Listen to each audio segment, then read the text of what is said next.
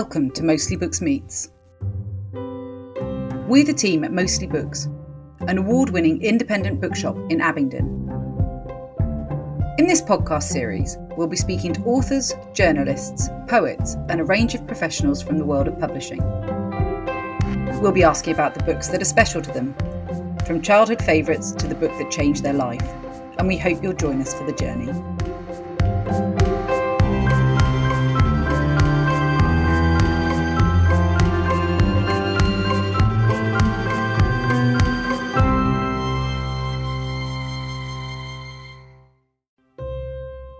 Podcast this week, I'm speaking to award winning author JP Delaney.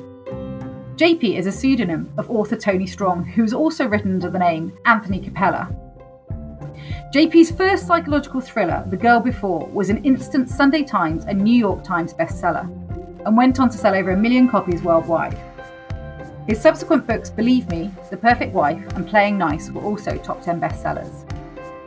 The Girl Before is being adapted into a major television series, and JP's been heavily involved as lead writer and co executive producer. A TV tie in edition of the book was published on the 25th of November, and the TV series is due to be released the weekend before Christmas. JP, welcome to Mostly Books Meet. Hello.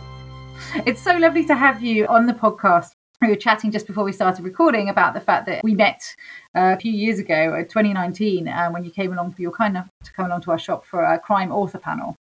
And uh, I can't believe it's actually been that long because obviously the time has just shot by. But it's so great to have you as a guest. So thank you for coming. Yeah, well, it's it's great because it's you know you were just saying that you're the only indie booksellers to have one of these podcasts, and I think I mean a that's great, and b you know you're such a proactive and vibrant shop, so you know it's fantastic to support you.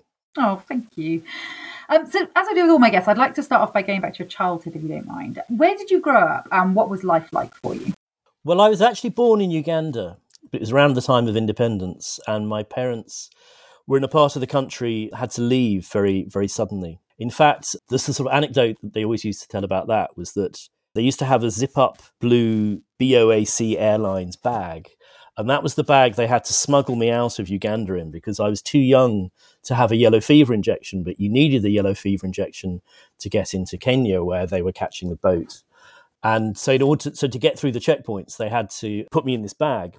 But the other part of the story is the thing that really shocks people when I tell them now is that I and my three elder sisters all, uh, my mother used the services of one of the village wet nurses. And the wet nurses also worked in the fields. And so they would have a baby on each breast and they would put opium on their nipples to keep the baby sleeping while they were working. So I was addicted to opium at six weeks old. Oh and at six weeks old, they had to, they kept both me and a bottle of opium in the bag. And they would have to give me a little drop of opium to make me sleepy before I went through the, the checkpoint. Um, anyway, that's all. Before I don't remember anything about Africa, although my older sisters do. And we then came back. My father retrained as a teacher, and I was in Northamptonshire for a while, and then they settled down in um, Hampshire, actually in my grandparents' old house. I have to say, I've asked quite a few people that question, and I've never had a response that involved being smuggled out of a country um, and being addicted to opium. So, well done! You've just given me. Yes, it was it was an eventful six weeks. so, shame I don't. And then, of course, I had to be weaned off opium uh, on the boat on the way home. It's quite a long voyage, and apparently, I I screamed for you know two weeks solidly, having been very quiet and docile through the checkpoints. Oh my goodness! So you ended up in your grandparents' house. You said in Hampshire. Yes, yes. And well, the house that they had lived in, yeah. what was that like? Did you? What was your life like? Were you quite outdoorsy? Were you quite bookish? How did? How were you as a child? I was quite bookish. I mean, it was a lovely bit of rural Hampshire, and they had inherited some fields and a bit of wood, and so I used to wander around with our dog. You know, that was sort of my job to walk the dog every day. And um, as I say, my three sisters were all older than me, so I think I was a sort of classic younger kid, always sort of happy to be one of the gang, but equally happy on my own when they weren't around because they were sort of off. You know, obviously left home uh, long before I did. So yeah, I remember. I think my aunt gave me a book of Tennyson when I was really quite young, certainly less than you know ten or eleven, and just discovering all those lovely kind of musical poems that Tennyson wrote, you know, and, and just actually falling in love with Victorian poetry, which is a bizarre thing for a kid to like. And I, I think I decided then I was going to be a poet. You know, that was what I, my life's ambition. That's amazing. It's quite an unusual, like you say, quite an unusual genre to be the one that you kind of first remember. And I like that. You made the decision to be a poet. So was that something that you then started to do from a young age, started writing? Well, not then, but certainly um, round, I think by the time I was about sort of 14 or so, I was kind of writing you know, I was I, I, had sort of notebooks and I was filling them with poetry and sort of experimental stuff. And um, yeah, I mean, I can't I can't now remember much about it. I don't think I wrote stories, but I was very classic in that I went through that thing of discovering that English was the only thing I was good at at school, and so it became sort of self reinforcing that you know I wanted to spend more and more time doing it and and studying it. And I was lucky enough to go to a school where you could actually specialize at a very early age, you know, and then I kind of got to university and was then never happier than you know because I didn't have to do anything except English, unless you count Old English, which which I don't. So I did have to do a certain amount of that. yeah, of course. So you went on to study English literature at Oxford University. Which college were you at? St Peter's. Lovely. And you graduated with a first class honours degree. So it obviously worked for you. Like you say, it was obviously working to your strengths. Did you have ambitions to be an author at that time, or was it still something you just kind of did as a bit of a hobby? Very much so. And I remember thinking, what do I do next? And all my friends were going off to sort of jobs in the media and the city and so on. And I decided that I was going to do an MPhil and a DPhil, not because I had any desire to be an academic, but because I thought that it would give me enough time to be a poet. And um, because I'd done in those days as a student at Oxford, you didn't have to do any work at all, and, and I hadn't really. You know, I'd done nothing except you know read a few books and have some opinions, but you know, you certainly didn't go to lectures or anything, you know, boring like that. And then I discovered that as a postgrad student, you had a fairly full diary studying things like medieval bookbinding and handwriting, you know, so that you could be a useful research assistant to some proper academic and help them, you know, transcribe whatever it was they were working on. So I did about a week of this sort of, to, to, me, incredibly dull stuff, and thought, no, this is this is not the kind of fun that all my friends are having. And in fact, I thought I would go off and be an advertising copywriter for a couple of years because it would still be sort of writing and using my brain. And then I would come back when I had the idea for a novel and maybe sort of write that. And so I put my place on hold till I was 30, I think, you know, you know, for, for up to eight years. And um, went off to be a copywriter and never came back. I still live near Oxford, but I never never went back to academia. thank goodness. Yeah, clearly wasn't wasn't the path you needed to follow. So it's interesting. So you've, you've said you've been quoted in the past as saying that um, you actually quite enjoyed the structure of working in the advertising industry, whereas some people find it a little bit more a little bit limiting. What was your career path in that? So you started out as a copywriter, but you ended up at some point being um, a creative director. Yes, and that's kind of progression. To, to be a creative director, you have to have been an art director or a writer you know, you have to have actually written and made commercials and things. And I only worked properly at two agencies. Uh, one I stayed at for about 12 years, one nearly 20 years. And um, I just really enjoyed the process of somebody coming to me with a problem and then being really grateful when you solved it. You know, if you could come up and you work in teams of two, which is lovely anyway, and I was lucky enough to work with some really nice people, very clever people. But but you, as a writer, you work with an art director.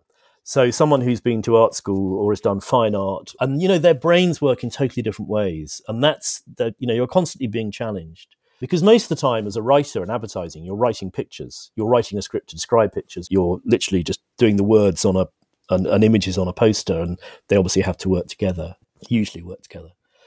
Whereas, you know, now I'm a full time writer, I find the whole process of just sitting around writing books just really difficult. You know, it's just me and the computer, and the computer, you know, never rushes up to me first thing in the morning and says, I've got this urgent problem to solve. If you can you give it half an hour, I'll be so grateful. I'll get you a coffee. I'll, you know, and then, oh, you know, and obviously there's a certain amount of people being nice to you when they need you in that world, and then they're off onto the next crisis. But yeah, I just love the kind of buzz and the glamour of it, you know, going off on shoots, working with actors, working with celebrities. Just, uh, I mean, I think it's very different now because obviously advertising is totally driven by Google AdWords and data and metrics.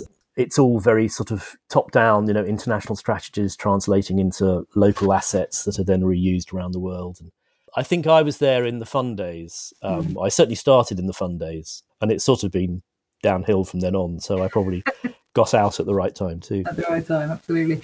So Am I right in thinking you were still working in your full time job when you actually started to put pen to paper with your first novel? Oh, absolutely. I mean, I, I only gave up part time work in advertising. I, I, worked three days a week for many, many years, but it was only after The Girl Before was published, probably after Believe Me was published. So, because I enjoyed it, I managed to, the second agency I moved to, I managed to go there on a sort of part time contract, originally four days a week, then three. And I would write three days a week. And I literally moved at the same time as my first book came out, which was a really terrible. One reason I use a pseudonym actually is that um, I'm terrified that somebody might Google my early books published under my own name and read them because they're so terrible. But I, I luckily you can't sort of get them on Kindle or anything.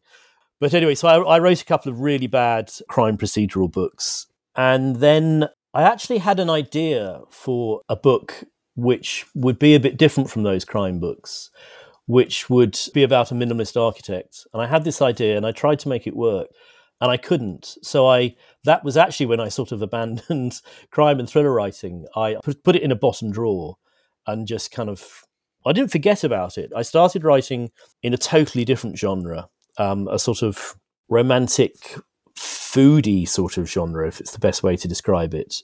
Many of them historical, and uh, and I had a contract to write more of those books. But each, between each one of them, I would come back to this manuscript I was trying to make work and think, I really like this idea.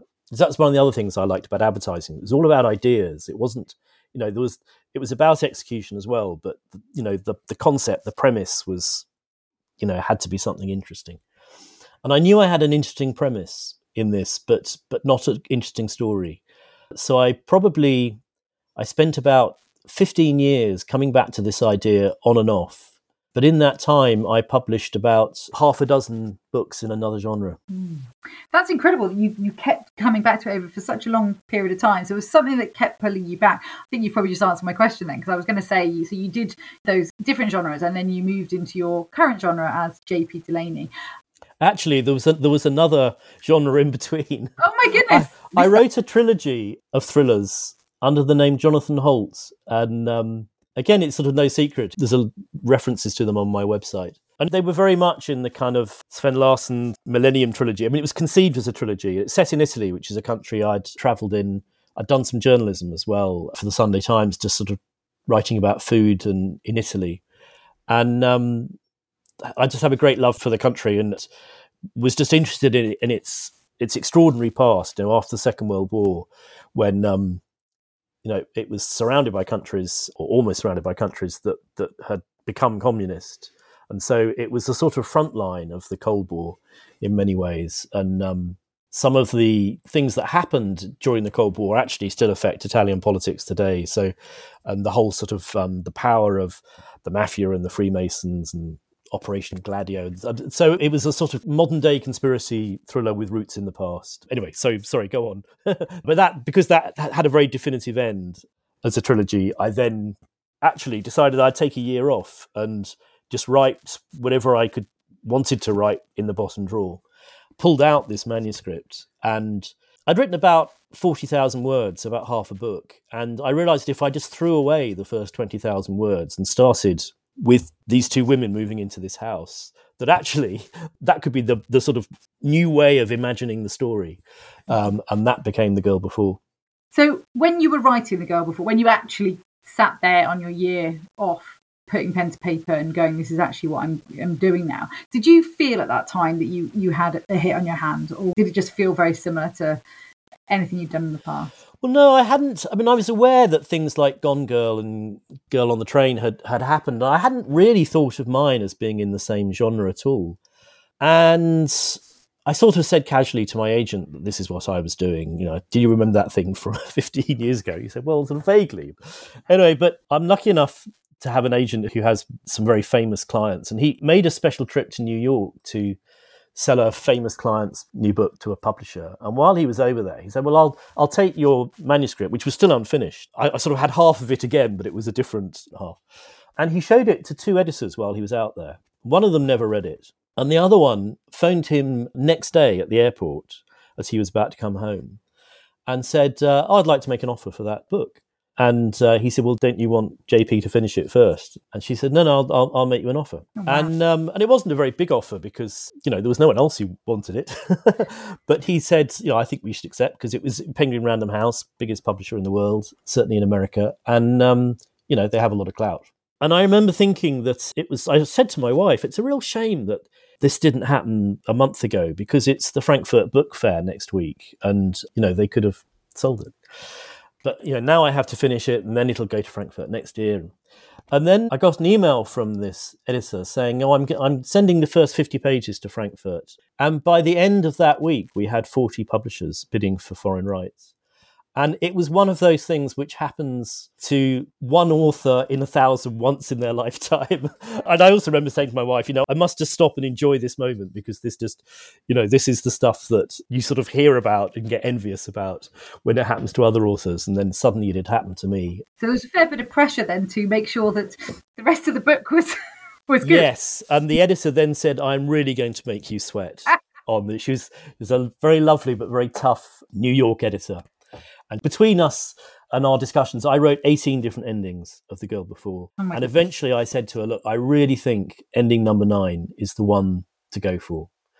And she said to me, Okay, I'm going to show it to someone who's not a fan of the book, the one person who didn't think we should buy it. Um, and I went, Okay, because by then it had sort of circulated around the organization and some people liked it, some people didn't. And she phoned me up the next day and she said, Yeah, she really likes it. So, yeah, if you want to do it, you know, maybe we can make it work. well, if you get the cynic on board, then that's that's no bad thing. So, how long did that process take from the point where you knew you, you know, it, it been bought by the editor, and then obviously you have the Frankfurt? When did it then end up being published? Well, that again was weird because it was the Hillary Trump election. They basically said, look, we don't think that we're going to be able to publish any books except by big names, while there's, the media is just obsessed with, you know, we can't get. So for someone like you, we, we need publicity for you, and uh, it just won't happen. So we're just going to put all our debuts on hold for a year. Oh wow! So then I had this very weird time where I knew it was going to be big around the world. And I just had to sort of wait very patiently for a year.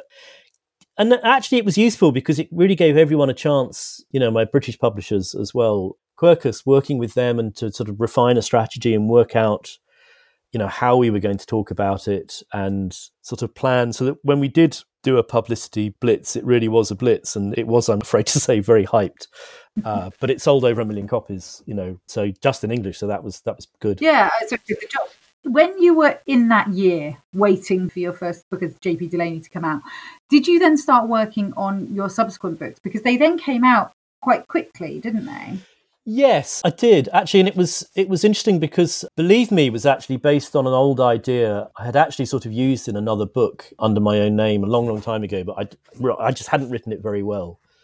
um, so I sort of took the same idea and came at it from a different angle. And then the Perfect Wife, I actually the girl before was originally before it was published as a book some scouts got hold of it and it kind of went around hollywood and quite a few people wanted to do it because obviously things like gone girl girl on the train had been so big and for a while ron howard was attached to direct it through his his own company. Now i was in america anyway on an advertising job and i thought well i'm here for the weekend. I'll see if i can fly to la and pitch myself to adapt it because I'd always really enjoyed screenwriting and, and had adapted my own stuff sometimes as movies. Never got anywhere with them. Never managed to sell one. Anyway, I I had a meeting with Ron Howard, who's very nice, and um, he subsequently dropped out because he was parachuted into a Star Wars movie and it changed his whole schedule.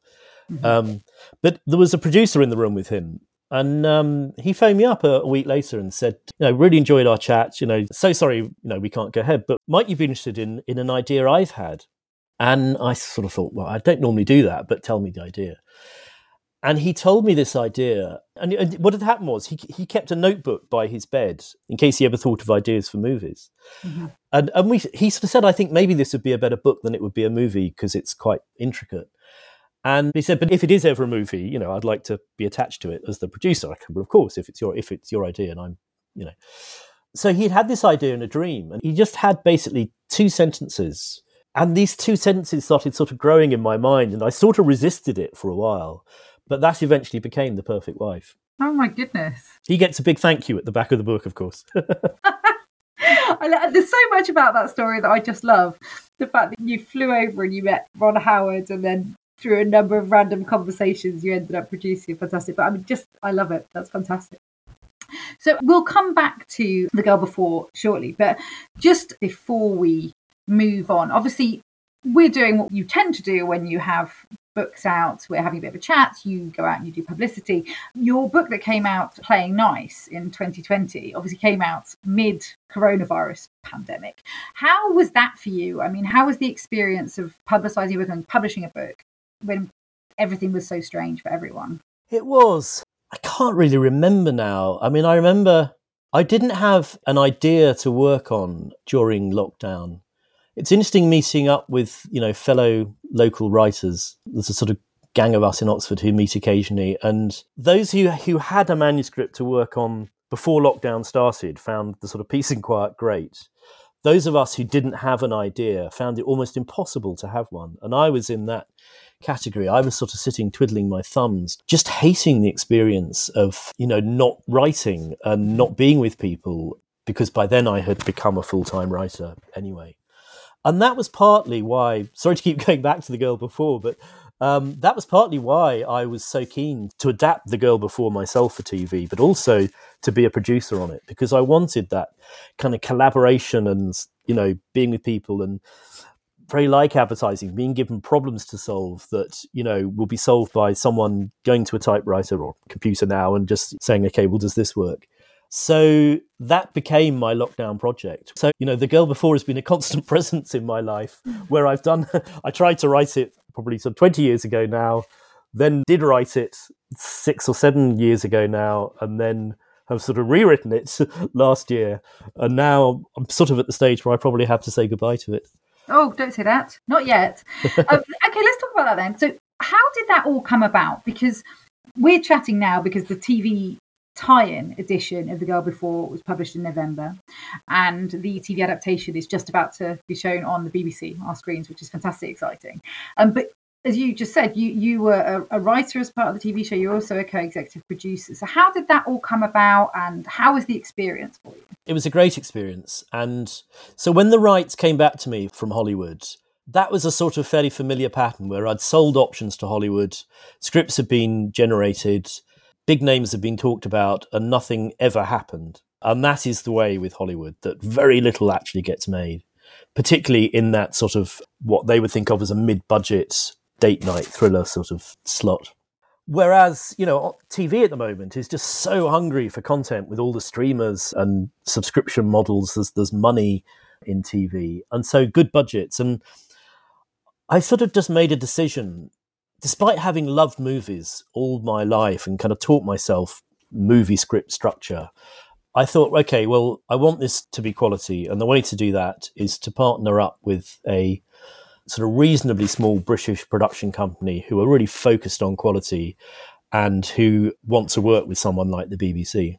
And I mentioned this to my TV agent. She then called me back and said, You know, there's a woman who'd like to have a meeting with you. She works for a production company. She used to work at the BBC. They do a lot of work at the BBC. And she made a note in her diary when the option was sold to Hollywood of the date when the option for the girl before would lapse. And she phoned me up and said, I believe that yesterday the option lapsed. Would JP have a meeting with me? Oh, my goodness. And um, so I had a meeting with her. And it, she's also a novelist herself, Eleanor Moran. And um, we got on really well. And independently, she said to me, I really think this would be a great BBC project. So we took it to one of the commissioners at the BBC, who, funny enough, had talked to me when he worked for a, a, film company and it was doing the rounds as a film. And he basically just said, Yeah, great, go away and write a pilot. And I did. And the pilot is the first episode. But I actually wrote, because I was enjoying it so much and because I'm impulsive like this, I actually wrote a draft of all four episodes because I was kind of wanting to figure out where episode one should end and how many episodes there would be. And I always find the easiest way to do it is just to actually do it rather than try and you know I, I always write a synopsis for a book, but for something that's going to appear on the screen, I I think it has to be more organic than that. And then when they eventually said to us, okay, well, we're thinking of green lighting this, but we would want it delivered in a year. And that seems like a pretty impossible task. We were able to say to them, well, actually, despite not being paid for it, JP has written drafts of all the scripts. So we've got a head start. Fantastic. And so that saved us I mean, so much time because you redraft scripts. You know, you get notes from so many people in so many levels of the BBC and HBO and actors and and for production re- reasons, budget reasons. So actually, I kept episode one and four and worked on those. And I found a really brilliant co-writer who collaborated with me on episodes two and three. Effectively, she took my drafts and kind of rewrote them and built on them. Fantastic. And you've got a fantastic cast in this TV series. I mean, how does that feel to be oh, working? Well, incredible. Absolutely incredible. You know, we just sort of started talking about casting and who we might approach. And then I got a call from Eleanor, the other exec, uh, the other main exec, I think on a Thursday, saying, We've just heard that Gugu and Raw has had to pull out of, of a project with a very specific time slot because of COVID. I think it was in France where they don't have the same kind of COVID protocols that our film industry here was able to put in place. And um, it kind of fits with the dates we're looking at. Should we get her the script? Because, I mean, Eleanor said to me, I don't know about you, but I'm a massive fan. And I'd just seen her in the morning show. And I've always been a massive fan of hers. But I'd seen her in Black Mirror, where she's amazing. I'd seen her in Belle. I think her beauty pageant movie had just come out. So I kind of watched that over the weekend. I mean, you know, she's an absolute incredible bona fide Hollywood star. And um, yeah, we got the script to her. And I think within a week, she'd said, in principle, you know, she was interested in doing it. And she became an associate producer. So she sort of had input into the scripts as well, which was great. And how does the process differ for you as a writer in terms of writing for a book versus writing for television? Well, it is very different because the books, my books, tend to be internal monologue. You know, you're inside the characters' heads. And with this book, you're inside two very different women's heads. Mm-hmm. But I'm not one of those writers who wants to adapt their own stuff because they want to sort of control it and for it to be the same as the book. It has ended up, funnily enough, quite similar to the book in its structure.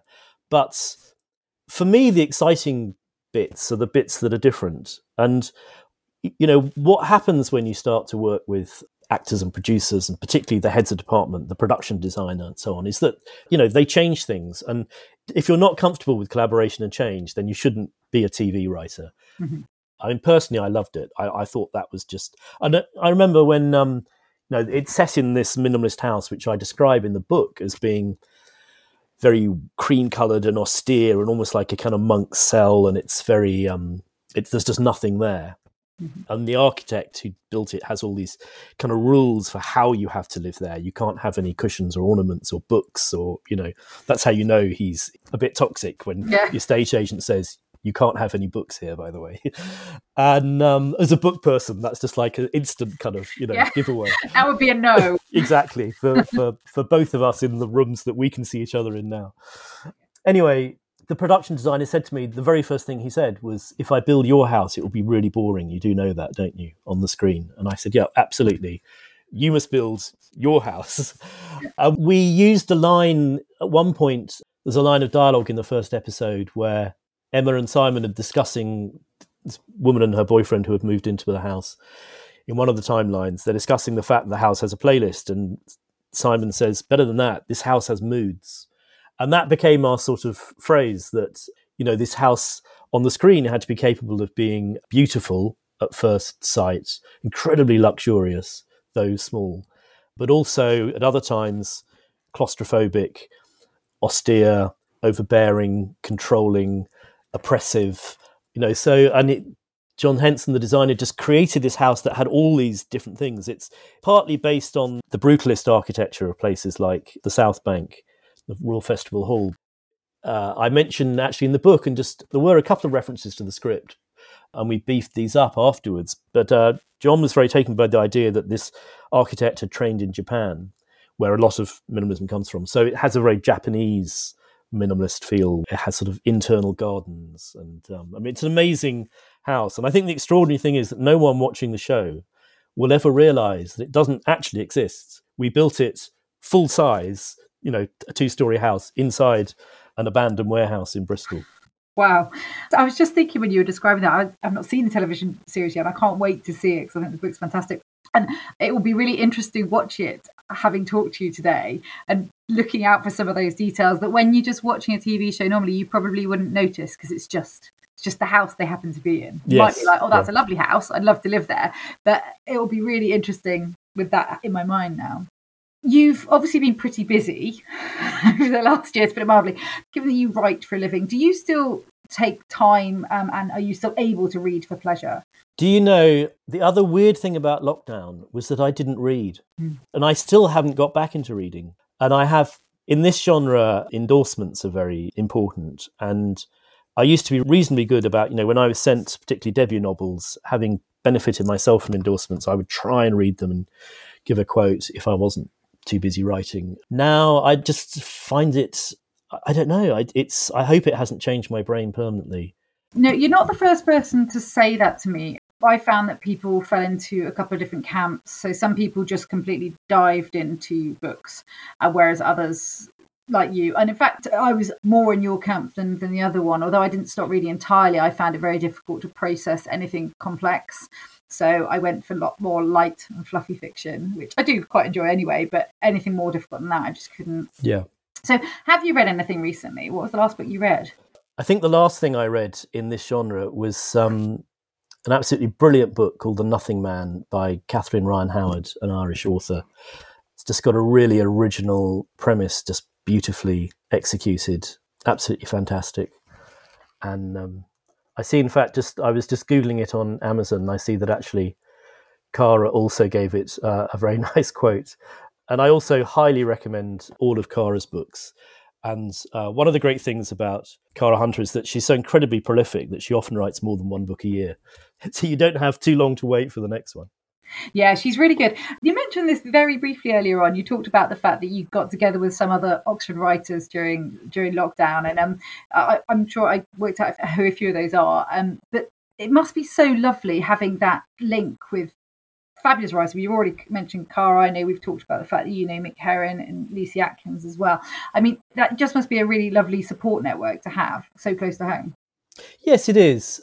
I mean, to be honest, crime writing is an incredibly friendly profession anyway. Ironically, Yes, uh, and having written in other genres, I know that this is not always the case uh, in in writing. You know, in the publishing world. So, in fact, you know, when crime writers have books out, they do do a lot of festivals and events, and gradually you sort of get to know quite a lot of crime writers, and that's lovely. And again, I mean, something that lockdown has slightly sort of fractured. I guess it'll take a bit of time to get all those events back up and running. Yeah, absolutely. Heading in the right direction, but it's it's small steps, isn't it? Now, I'm aware of time. We're just before we draw to an end. I have a theory with anyone that writes or reads books that everyone has a book that has changed their life or impacted them in some way. Some people agree with this theory, others don't. Do you have a book like that? And if so, what is it? Gosh, so many actually. Well, that changed my life. Possibly not. I mean, obviously, my own books have changed my life, but I don't think that's what your question. That's not the answer you want. I mean, I think there are books that become touchstones in your life, and I remember when I started writing romantic books. I call them romantic. I think that's probably the wrong word, but the way I used to define them to my publisher or anyone who asked was that uh, there are certain books that you reread when you've got flu. And those were the sorts of books that I wanted to have a go at writing. And, you know, I think it's very interesting to know what's your flu list. And mine would certainly have things like I Captured the Castle, the Mitford series, which now, of course, are also fantastic TV series. And I think top of that list is a book by a writer who at the time lived in Oxford. I don't know if she still does. Barbara Trapido's Brother of the More Famous Jack. And it was the first book I read that just exuded warmth and joie de vivre. And it's a sort of coming of age story about a bookish girl and her first serious relationship, which is with uh, a sort of academic family in North London. And um, it's one of those books which just has the capacity to sort of warm my heart every time I pick it up. And um, just sort of knowing that it's sort of there on the bookshelves you can see behind me actually in the in the only bit of the bookshelves you can see, which is where I keep my sort of special books, you know, the books that are my touchstones, just a couple just a couple of shelves, and um, yeah, it's and I, actually I keep having to rebuy it because I keep lending it to people and never getting it back. So you that. know she's she's actually getting a, a good stream of royalties out of me. That's fantastic. I like the idea of a flu list. I'll have to have think about what my flu list would be. Anyway, JP, it's been so lovely chatting to you today. It's been so interesting hearing about your career. It's been so fascinating hearing about the upcoming TV series. I can't wait to see it. I wish you all the best with the TV adaptation and thank you so much for joining me on Mostly Books Meets. Brilliant. Well, thank you so much for having me. It's been a real pleasure. All of the books mentioned during the podcast are available to buy from the Mostly Books website. This podcast has been presented and produced by members of the team at Mostly Books in Abingdon. If you enjoyed what you heard, please rate, review, and subscribe because apparently it helps people find us.